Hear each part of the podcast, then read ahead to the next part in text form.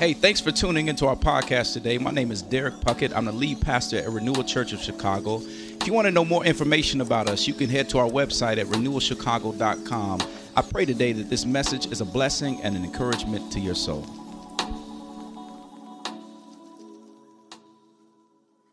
He started off last week, great time, when our discipleship series, talking about rebuild. Rebuild simply means discipleship, and he spoke on what that means.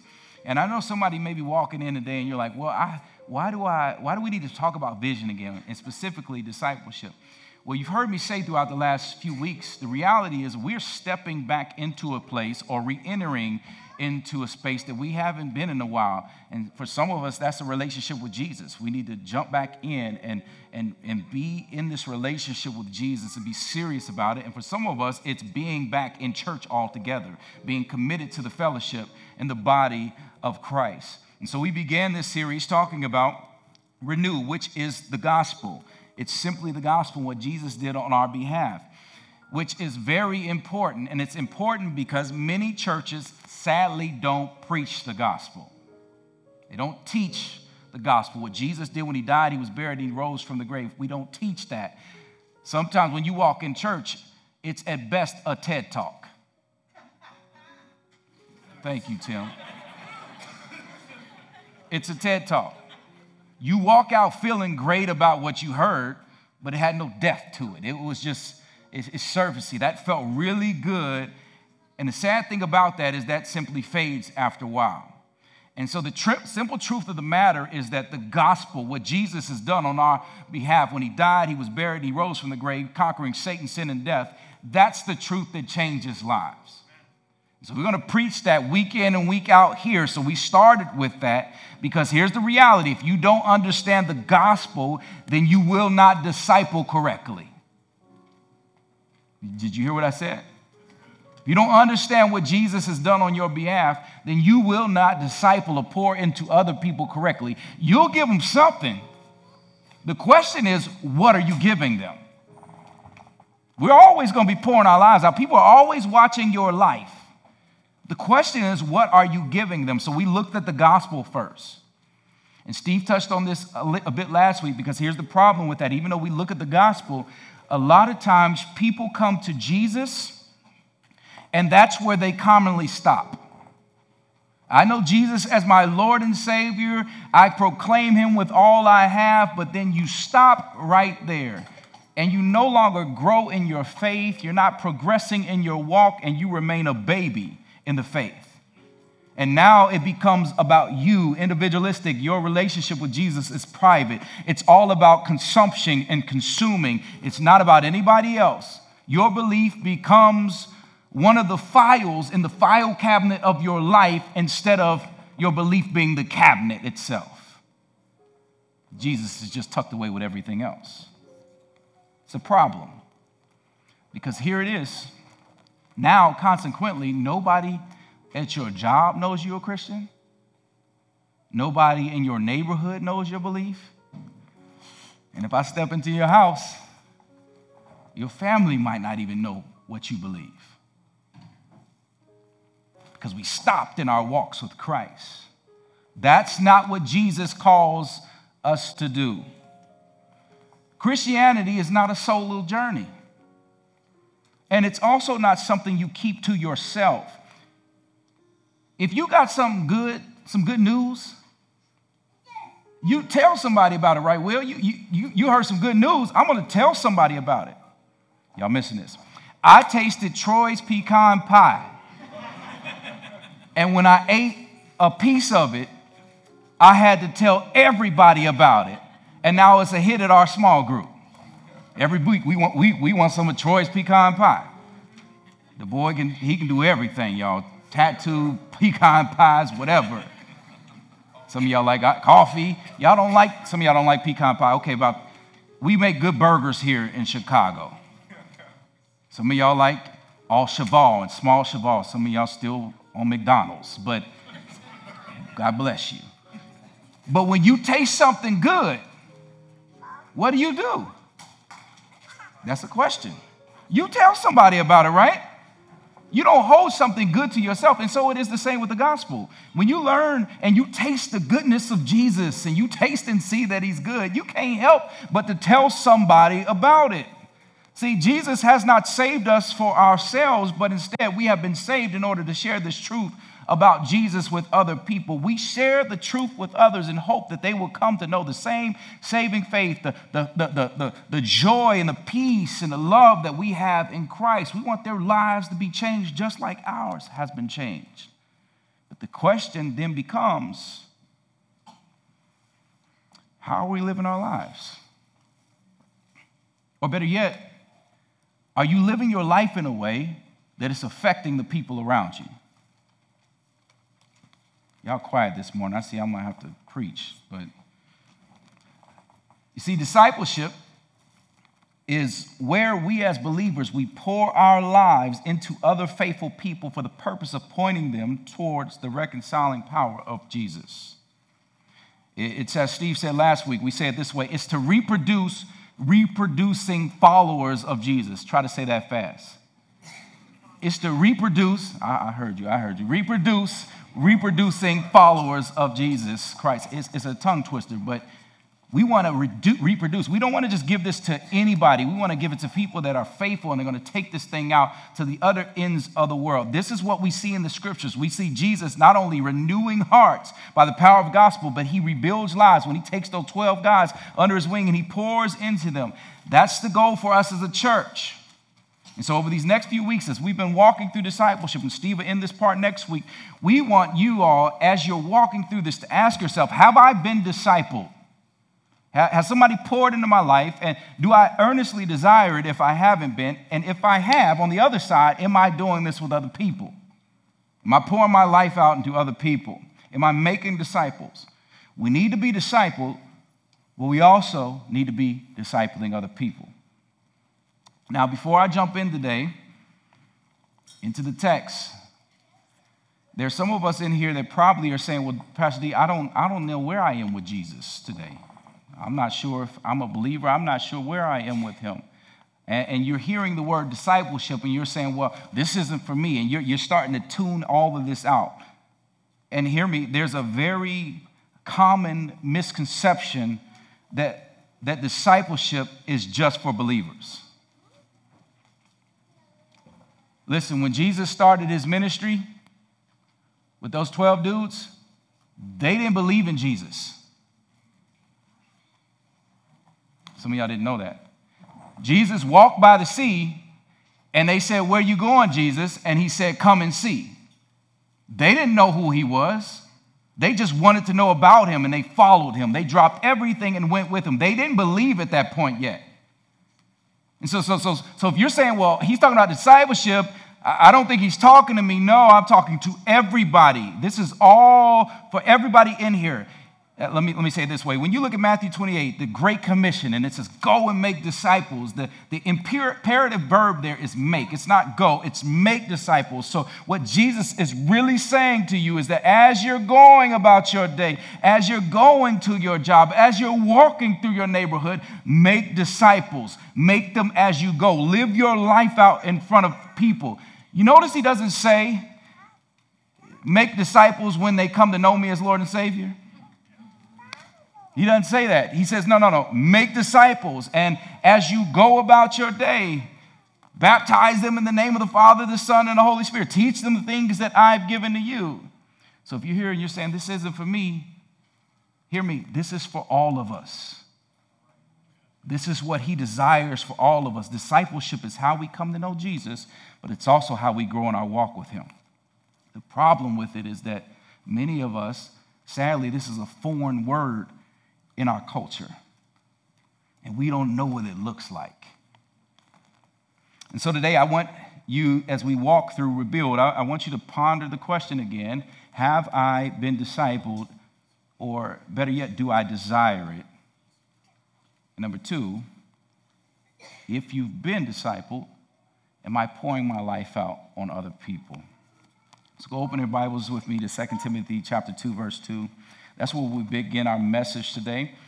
If you missed last week, despite what I say about Steve's bald head, I want you to go online and listen to the message where he opened us up talking about this RIDE acronym.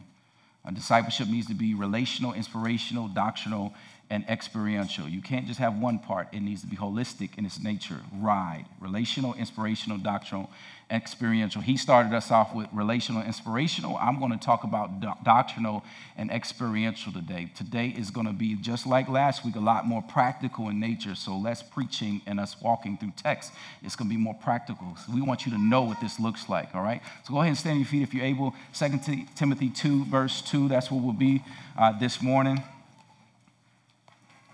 Then I got a treat for y'all at the end. The man, the myth, and the legend himself, C.J. Neal, who brought me to the faith, discipled me, and you've heard me and Steve talk about him quite a bit.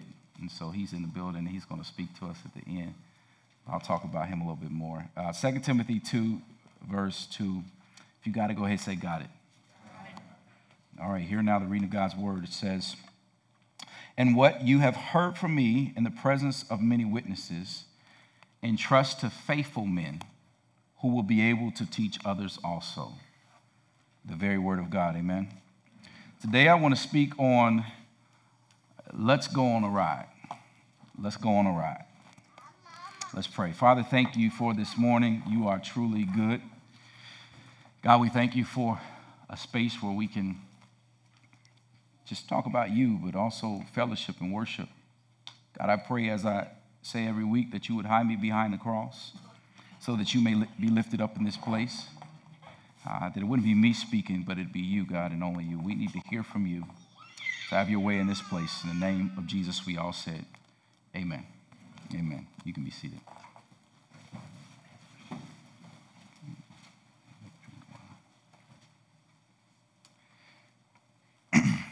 I remember when I was about 8 years old, 6 to 8 years old, my parents got a divorce, and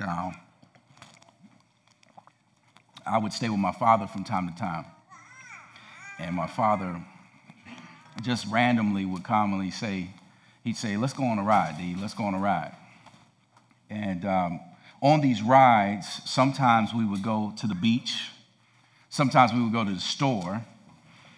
But as I grew older, I started to realize that these rides were just times where my father wanted to get time with me. He wanted to spend time with me, where we got to know each other a bit more relationally and hang out a little bit.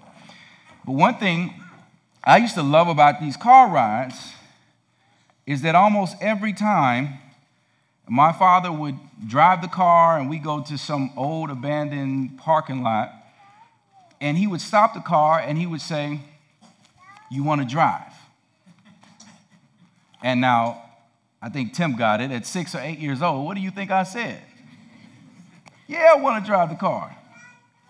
And so we get into the parking lot, and he would proceed to tell me, as he'd get out the car and he'd switch seats with me. I know it's dangerous. Ain't nobody in the parking lot. And I'd get in the seat and he would say, "All right, D, check your mirrors.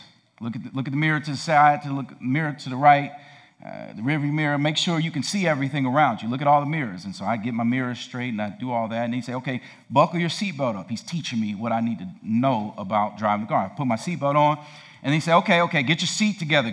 How's your seat? Is your seat ready? Can you see? Is it in the place that you feel comfortable?" I'm like, "Yeah, I'm good." And he said, "Okay, well now put your foot on the brake." He's walking me through the steps. So I put my foot on the brake, and he said, "Okay, push it down. You feel how it goes down and up?" And then he said, "Okay, yes." And he said, "Okay, take it out of park slowly and put it in the drive. Don't move your foot."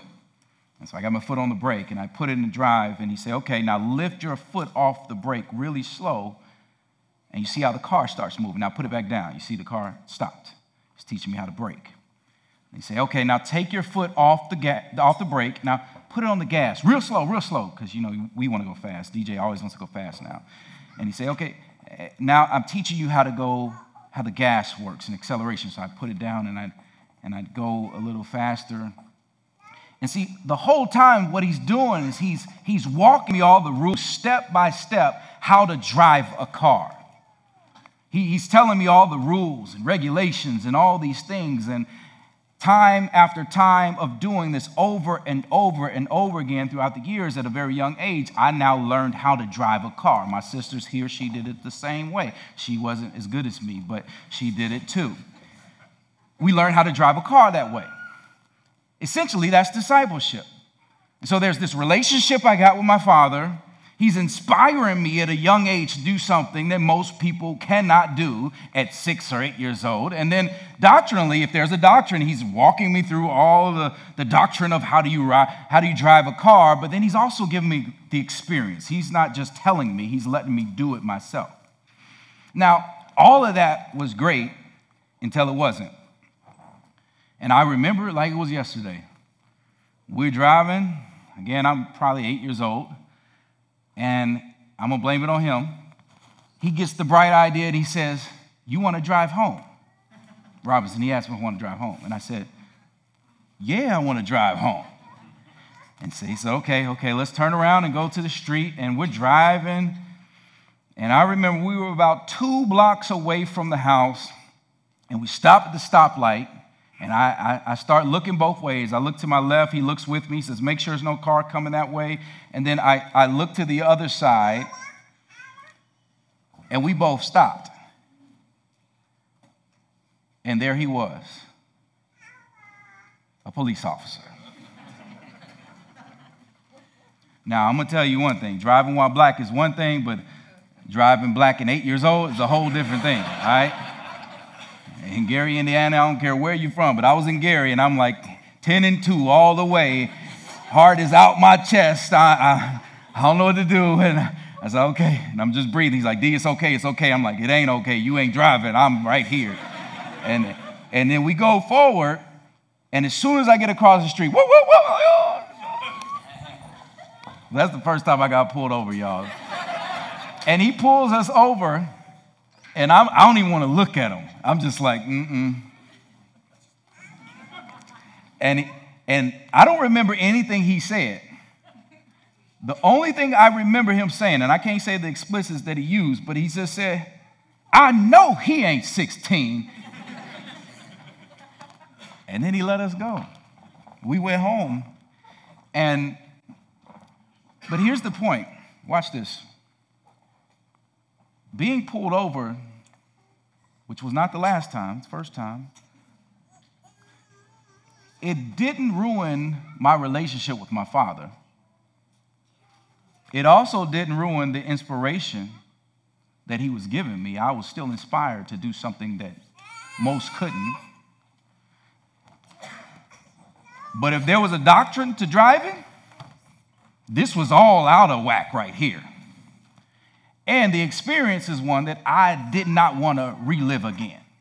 See, what I'm really getting at, family, is that all of us in here need to be on a ride with someone. We all riding with someone. The question is, who are you riding with? And some of y'all in the car with the wrong person. You're riding with the wrong person. Some of you, you're not riding with anyone right now. It's all about you. Hear me. If we're going to be riding with someone and they're pouring into us, we got to make sure that it's holistic in nature. It's relational. It's inspirational. It's doctrinally sound. And it's also experiential. Who are you riding with, family? Who are you on a ride with? As we look at the text today, we're going to see Paul pouring into Timothy. And we're going to see that his discipleship relationship with Timothy encompasses all of it. It's relational, inspirational, doctrinal, but it's also experiential. Okay, but I got to walk. Now, with that, as we jump in, and we're going to look at doctrinal and experiential specifically today, but I got to walk through the whole thing with Timothy and Paul to help you understand what's going on. To understand 2 Timothy 2:2, you have to understand the type of relationship that Paul and Timothy have here. Paul has been walking, he's been living life and doing ministry alongside Timothy for some years. And at this point, Paul is now in prison, and he's penning this letter to Timothy, and he's basically almost his farewell letter at the end of his life in Rome, saying, "This is all you need to know, Timothy. I need you to keep going." And he So essentially, he's trying to give his beloved child in the ministry everything that he knows. He's saying, here you go. So he begins this verse, and he says the word entrust. Everyone say, entrust with me. He says entrust. He entrusts these things. Now the Greek word for entrust is pronounced paratithemi. Paratithemi, which means to set before. So in other words, Paul is placing everything he knows about Christ and his message into Timothy's care. He tells him to now guard this good deposit that has been entrusted to you in verse 14 of chapter 1. Paul now has entrusted this deposit to Timothy, and he says, now you go give it to other people, entrust it to other people, or commit it to others. Now, this deposit that Paul has entrusted to Timothy was the gospel in its fullest sense, in its holistic nature. Basically, he's saying, here's the gospel, Timothy. This is what Jesus has done for you. He died. He was buried. He rose again. That same power is in you with the Holy Spirit that's living within you. You know how to live this out because you've been living alongside me. Now guard it. Take heed to it, my son, and guard it. Now, in our passage, Paul, keeping the same stream of thought, says, don't just give it to anyone, though, but instead share this deposit with faithful men. Listen, this was Jesus' way, but he took 12 to himself. Jesus took 12 men. He preached on mountaintops to thousands, but he took 12 men and he poured his life into them, and they took it out and they turned the world upside down for Jesus. And so he's doing the same thing with Timothy. He's saying, look, what you've heard in front of many witnesses, Timothy, I need you to go do the same thing. I need you to entrust this to faithful people. But the question remains, well, Pastor D, well, what does that look like? Paul's discipling Timothy, just like I said earlier, encompassed the whole acronym RIDE. It's relational, inspirational, doctrinal, as well as experiential. So let me talk a little bit about Timothy and Paul being relational and inspirational before we get to the D&E. Is that okay with y'all? I got to give y'all the whole picture here. Paul was very relational, and we know this by when you read this letter in chapter 1, in the book, he acknowledges Timothy as his son. He always calls him son. He's my beloved son. I'm going to tell you right now, Jay, if somebody walked up to you and they don't know you and they called you son, what's going to happen? You can't call me son if I'm not your son.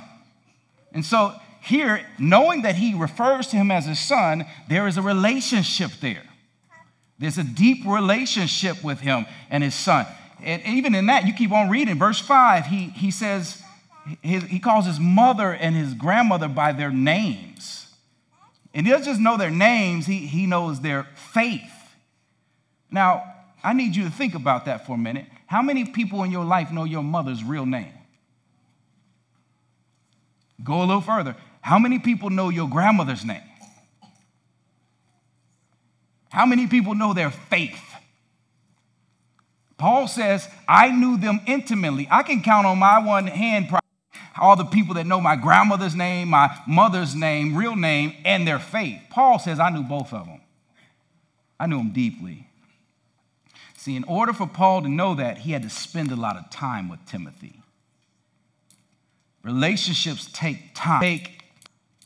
Let me say that again, because we live in a microwave culture. Relationships take time.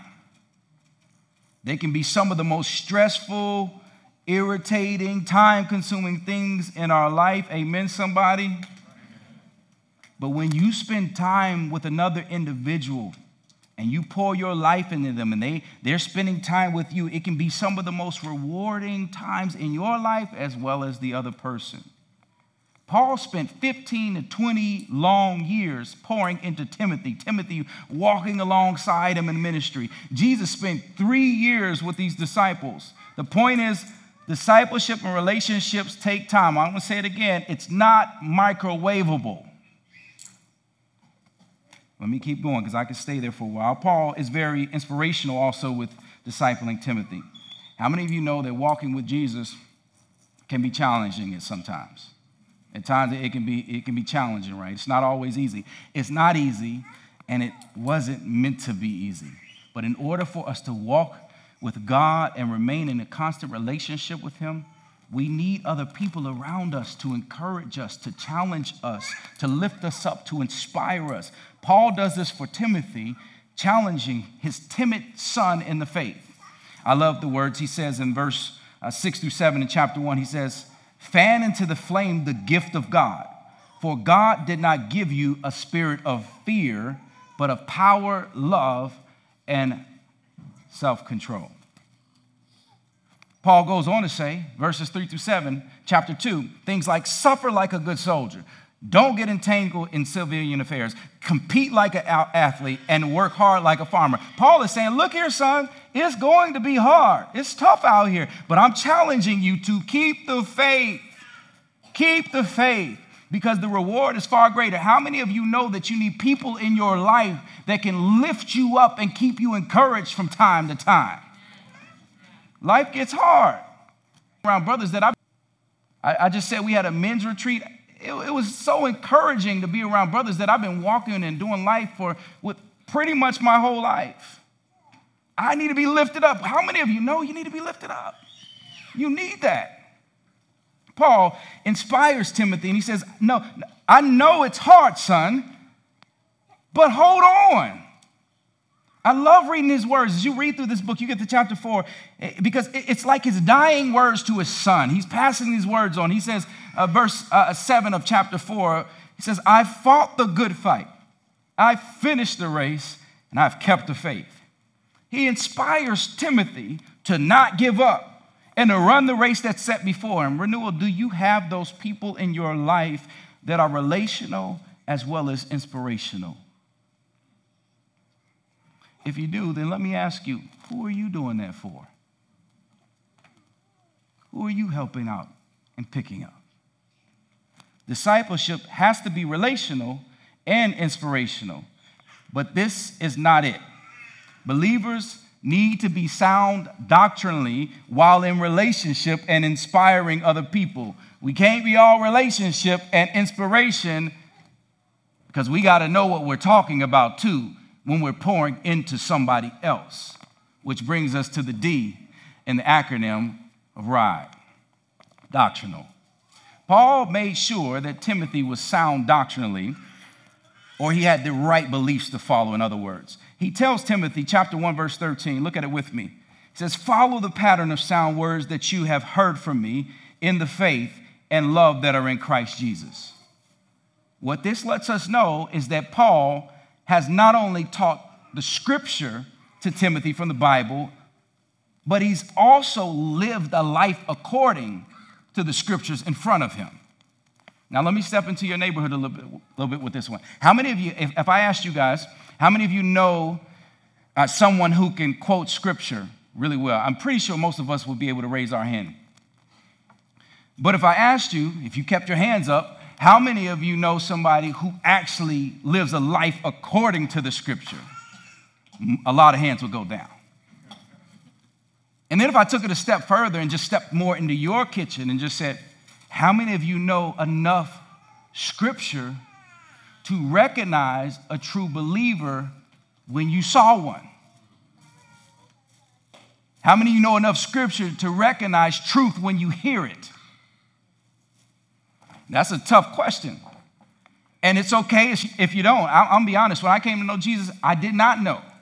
I didn't know what true fruit from a believer looked like. I didn't know what it meant to really live a life according to the scripture. I didn't know what that looked like until I really met C.J., a man who pulled me under his wing. Steve talked about him a bit last week, where he'd walk us through the scriptures and answer all the questions that we had, helped us walk through it doctrinally and what's right and what's not right and what it looks like. He lived his life out in front of me, sitting at dinner table after night with him and watching his family in front of me, just modeling a life lived out in the scripture in front of me. And that's exactly what Paul does with Timothy right here. He doesn't just preach the scriptures. He allows him to see what it looks like to be God's son. He modeled it for him. Listen, we need more people who are rooted and grounded in the scripture and don't just come to church on Sundays. My preaching cannot be the only Bible that you hear week after week. Your small group cannot be the only time where you engage the scripture. Jesus is worth way more time than one day or 2 days a week. He's done more in your life than to just give him 2 days. This is why discipleship is so important. And in that, to live out, amplify, like Paul says, in front of others, what it looks like to live out a pattern of sound words. We got to give people something to live by, which begs the question again today, what does your life look like? I know that's tough, but we got to think of what does your life look like? If we held the scriptures up to our life right here and we looked at the gospels and what Jesus did and how he lived his life, how would you measure up to the scripture?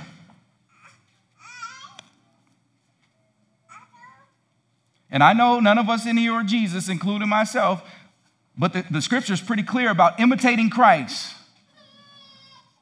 being imitators of him. What does your life look like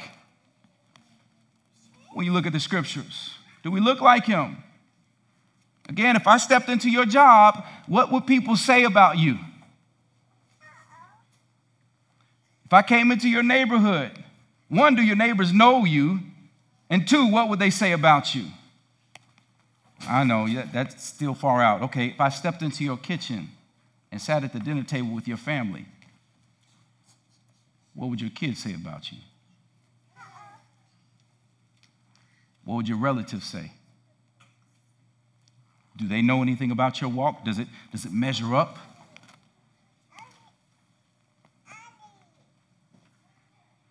What does your life look like? We have to live out the word of God in our lives, as Paul says, dealing with doctrine. Second, dealing with doctrinal discipleship. Paul tells Timothy, he says, preach the word in chapter 4, verse 2, because there's a time, I love this, a time coming when people will have itching ears, as the word says. Itching ears, meaning they will hear what they want to hear versus what's truth. Whew, I know, it's heavy. Family, we're living in that day. That's today. Some people could care less about what truth says or what the word says, because they want to hear what feels right to them.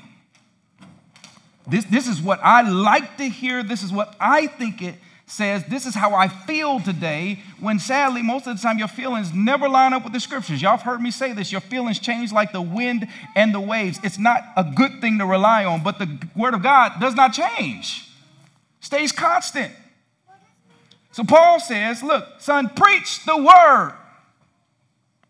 Why? Because the word of God is the only thing that saves.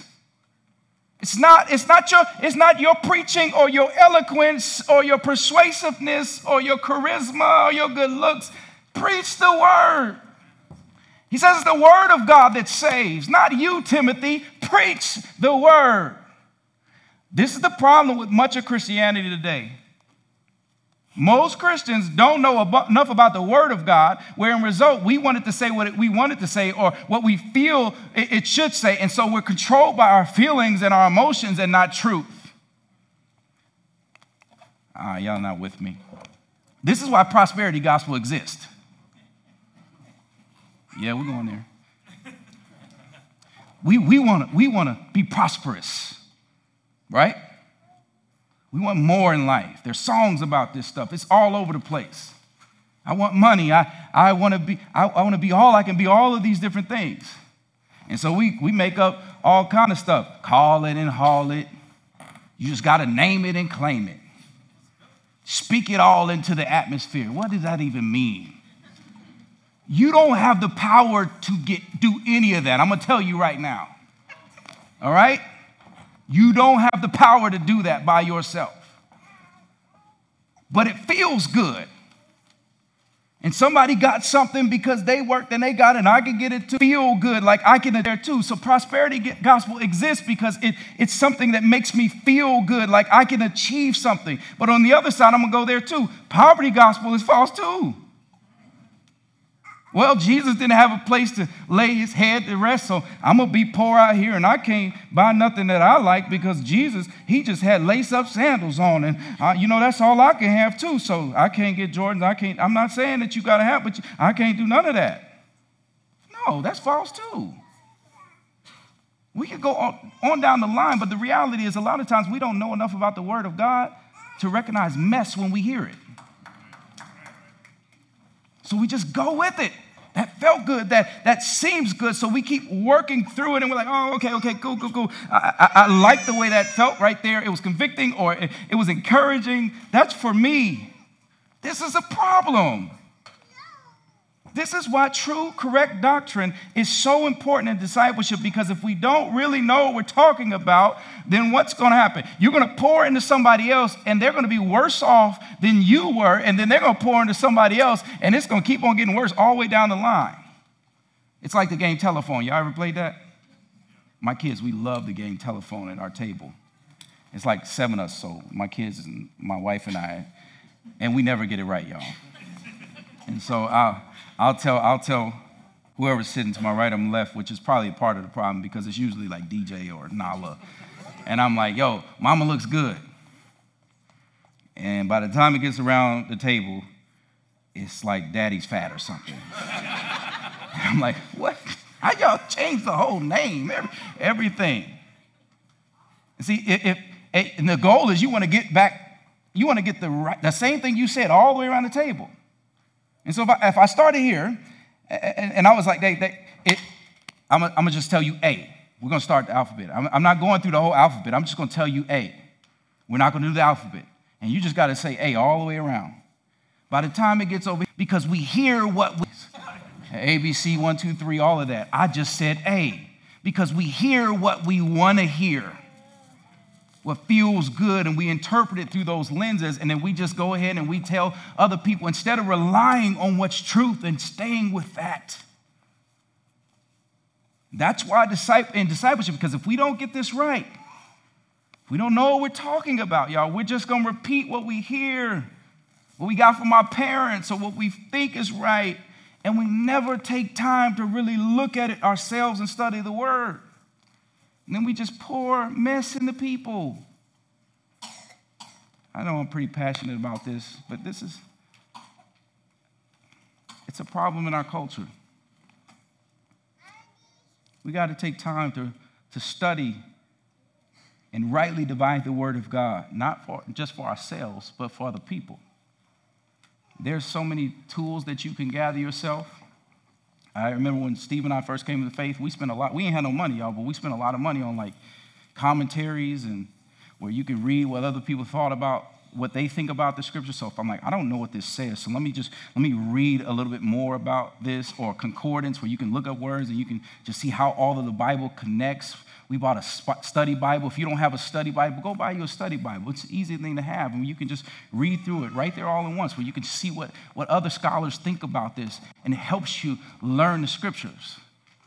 Other things, we had C.J. I was literally, his wife had to put a curfew on the phone calls because we were calling all times of night just trying to learn, trying to rightly divide. That's no joke. Rightly divide the scriptures. We wanted to know how to work through the scriptures, not just for ourselves, but to give it away to others. Doctrine, hear me, family, is very important when it comes to discipleship. And in this passage, Paul pours into Timothy, and he's able to rightly divide the word because he sat under Paul for years. He watched him preach. He watched him teach, rebuke, and encourage folks with the word of God. Believers need to know the word of God for themselves and in order to teach other people. We desire here at Renewal to not only be a church that's centered on the gospel, but a church that's rooted in the scriptures, to where our lives now, as we go outside of these walls, reflect what the scripture actually says. And people, by looking at our lives, they come in contact with Jesus. They ask questions because of you and what your life looks like. So you have to ask yourselves again, do I really know the scriptures? Do I live by what they say? Have I been under someone who's helped me understand him. Paul is doctrinal in his discipleship. Last thing here in the text, hear me, simply knowing what you're talking about and being doctrinal, because a lot of people stop there and they want to argue about doctrine. Just knowing doctrine isn't enough either. How many of us know it's one thing to know about something, but it's an altogether different thing when you experience it? It's one thing to know about it, but it's an altogether different thing when you experience it. The last part of this RIDE acronym is experiential. Discipleship has to be experiential. Timothy was not only discipled by Paul, but here at this time, he's with Paul all the time. Paul didn't want just Timothy to watch him. He says, I want you to learn, but I also want you to get some experience, Timothy. So he puts him in on the action. So he does things like, Timothy, go to Corinth because I can't make it to the church. I want you to go represent me. At the time of writing this letter, Timothy is taking over the church of Ephesus here. So he's the pastor now. And Paul stayed. Paul helped plan it. And now Timothy is the one who's pastoring it. And so he's writing this letter to Timothy. Friends, hear me again. We cannot just know about something. Gridiron Gang, great movie, right? To experience it. How many of you guys have seen the Gridiron Gang? Great movie, right? Gridiron Gang, I love that movie. In the movie, The Rock, Dwayne Johnson, y'all know who that is? Eyebrow, you know, Dwayne Johnson. He's the kind of supervisor over all these boys that have been put into this juvenile penitentiary, and he's tired of these boys getting out of this juvenile center and dying, being murdered. And he says, I got to do something. I got to do something constructive, help them in their time here. And so he said, I play football. And so he forms a football team. And Robinson with the football team, he says, look, all these brothers want to hit each other. So, but I need a quarterback. I need a quarterback, Steve. And he says, well, who can play quarterback? And nobody says anything. And then there's this one brother, yo, he's just cool. He like, I got this. I'm the best quarterback that's ever played the game. Just watch, coach, touchdown after touchdown. He's just talking all this mess. And then they get in the game because he's like, all right, cool, I'll start you. He gets in the game. And the brother doesn't even know how to hike the ball. He just say, huh, 1, 2, 3. And they hike it. He can't catch it. He's trying to throw it. Can't throw the ball, handing off the wrong direction, throwing incomplete passes, interceptions, you name it. He's doing all this, and they call timeout, and he comes out, and the coach's like, yo, I thought you were the best at quarterback. And he said, Coach, I ain't never tell you that I play real football. I was talking about Madden. Family, I say it again, it's one thing to know about something. It's an altogether different thing to actually experience it. This brother had never played a real football game before. Discipleship, you have to have experience. You got to know how to do something, and you can't know that without having experience. I love it because Malcolm Gladwell, he talks about this, and he says that experience takes time, too. In his book, Outliers, he says that it takes about 10,000 hours of practice or experience to master something, 10,000 hours. That's about 417 days of going 24 hours doing something in order to master it. Now, that's a little unrealistic. We got to sleep. And so if you break this down into kind of a work day, an 8-hour day, that's if you spend 8 hours doing something, trying to master it, to reach 10,000 hours, that's going to take you about 1,250 days. When you divide that by 365 days, our year, you get about 3.4 years. So it takes you about 3.4 years to master something hypothetically. Now, what I love about this, and it's intriguing to me, is that when you study the ministry of Jesus with his disciples, it took them or him about 3 to 3.5 years to disciple these 12 men. And after he ascended, they went out and turn the whole world upside down to the glory of Jesus.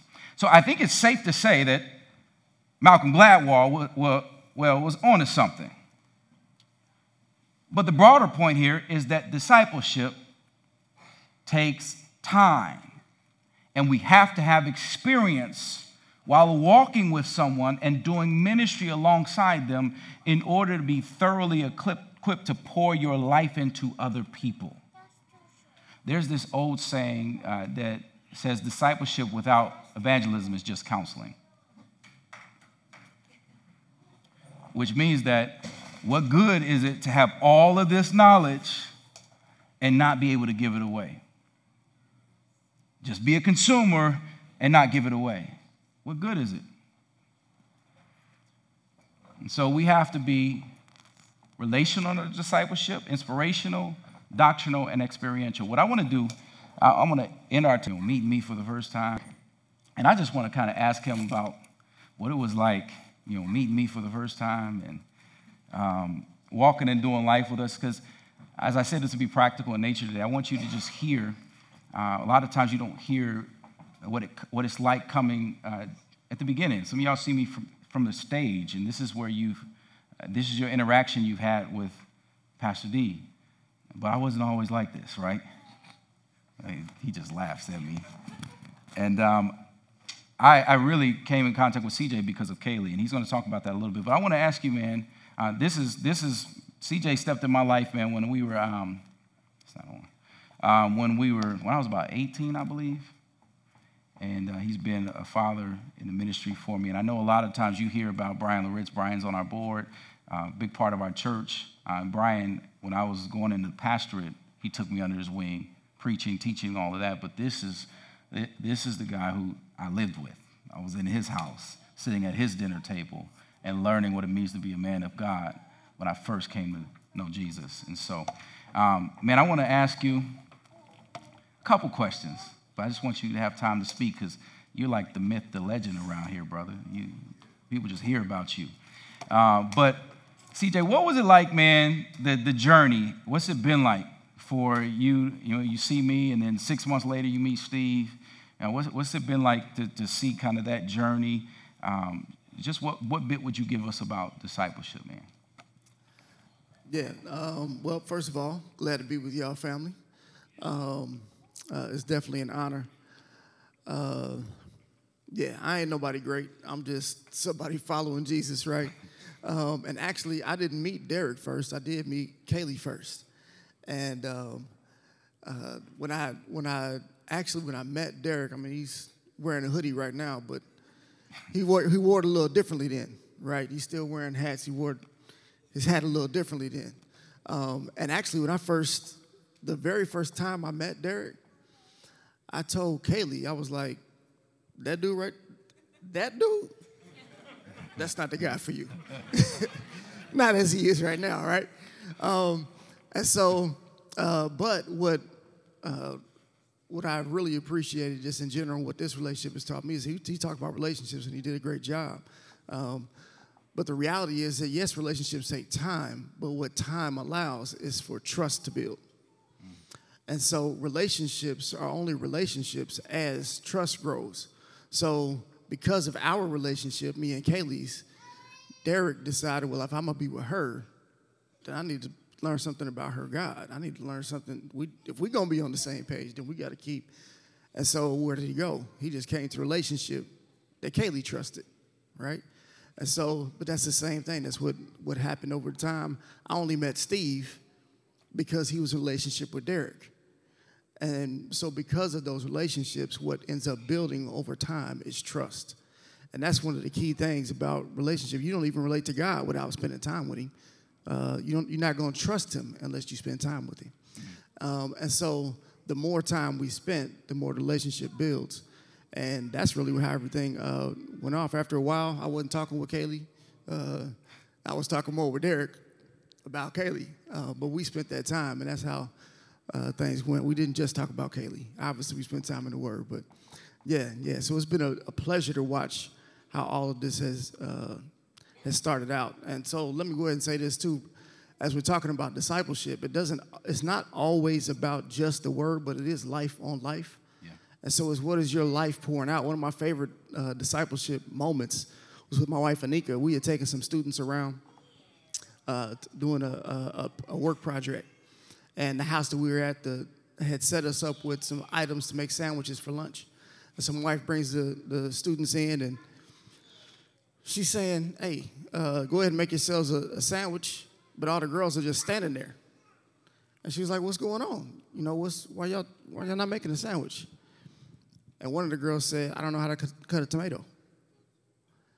It was the simplicity of my wife taking the time to show her how to cut a tomato that allowed those girls to make sandwiches. What do you think they're doing with their children now? They're teaching them to make sandwiches, right? Mm. This is a whole tomato. This is a knife. This is how you... And so I've been able to do that same type of thing with Derek and then watch him doing it with other people. I mean, this men's weekend, we on this, right now, we got Jared and Chris in the back. Y'all know Chris, Steve. I mean, it's several of us. Like, we get together, but, like, this is cool for me because I just taught somebody how to make a sandwich. And next thing you know, they serving meals for other people. So it's some good stuff. That's good, man. You'll see he likes to dress like me, too. So yeah, this was not planned. But, you know, it happens. It's not planned. I think the other question I have for you, and we'll be done with this one, is I think a lot of times we talk about discipleship. We've heard the word, pour your life out, things like that. I mean, you've said this to me before. Many times you don't get to see the fruit. You don't get to see the fruit on the back end. You give your life away. You pour out. What's it been like to see the fruit? You know, you just mentioned it a little bit, but just to see the fruit of pouring your life out.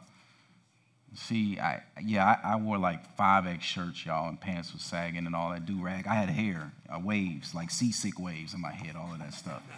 And so I was a different dude back then, but you know, what's it been like to see that? And now you're sitting in this church that's been planted by essentially your son in the ministry, and that fruit. Yeah. So obviously, fruit takes time, right? And somebody said it before. You can count the seeds in an apple, but you know don't know how many apples are in that seed. And so.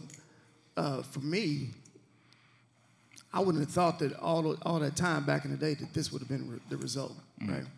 I was just trying to be faithful to do what I had been taught to do, and but for me, this is so far and beyond what I would have thought. I was up here a couple of weeks ago with my biological son. We had went to a Cubs game for the first time, but I went to Steve's house. Steve gave me directions. Got to go to Steve's house, and I saw his son for the first time during the pandemic. Because of that, I wasn't able to get up here. And so me and my son had a good time. But when I got home, as they say, I cried in the car, right? Because it was just such a blessing for me to be able to see because of the time we spent, right? And then, you know, Derek and I have 5 children. He's got 5 children. He's got one boy. I got one boy. As you can see, he copies my shoes. But, like, it's really something, like, not just our biological families, but getting to see all of you. Like, this is fruit I would not have anticipated. John 15, Jesus is talking about this idea. He's saying that I'm the vine, and you are the branches. My Father's the vine dresser. And... a lot of times we can kind of focus on, like, what is the fruit? But I've learned over time that I really just need to be focusing on my relationship with the vine. Because the vine dresser is going to do his job. You don't worry about the ones that fall off. If you're not connected anywhere, you're just going with it and die. But if you are connected, the vine dresser prunes. He cuts stuff off.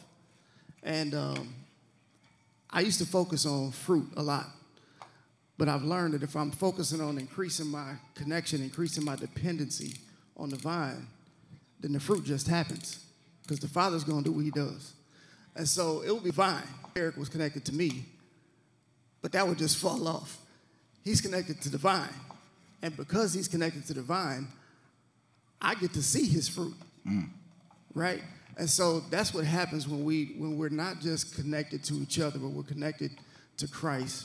And so to get to walk life out with these guys is just a super blessing for me to be able to see not only, I mean, yeah, they close fruit, but all of this fruit is so far beyond Yeah, it's gonna be. I'm gonna be crying again in the car. So now I have my own worship moment, especially first service, but even just backstage, man, just because of all that God has done, there's no way I could imagine this. So thank you, Kaylee, for trusting me, and thank y'all for sticking it out. Walking with the Lord, man.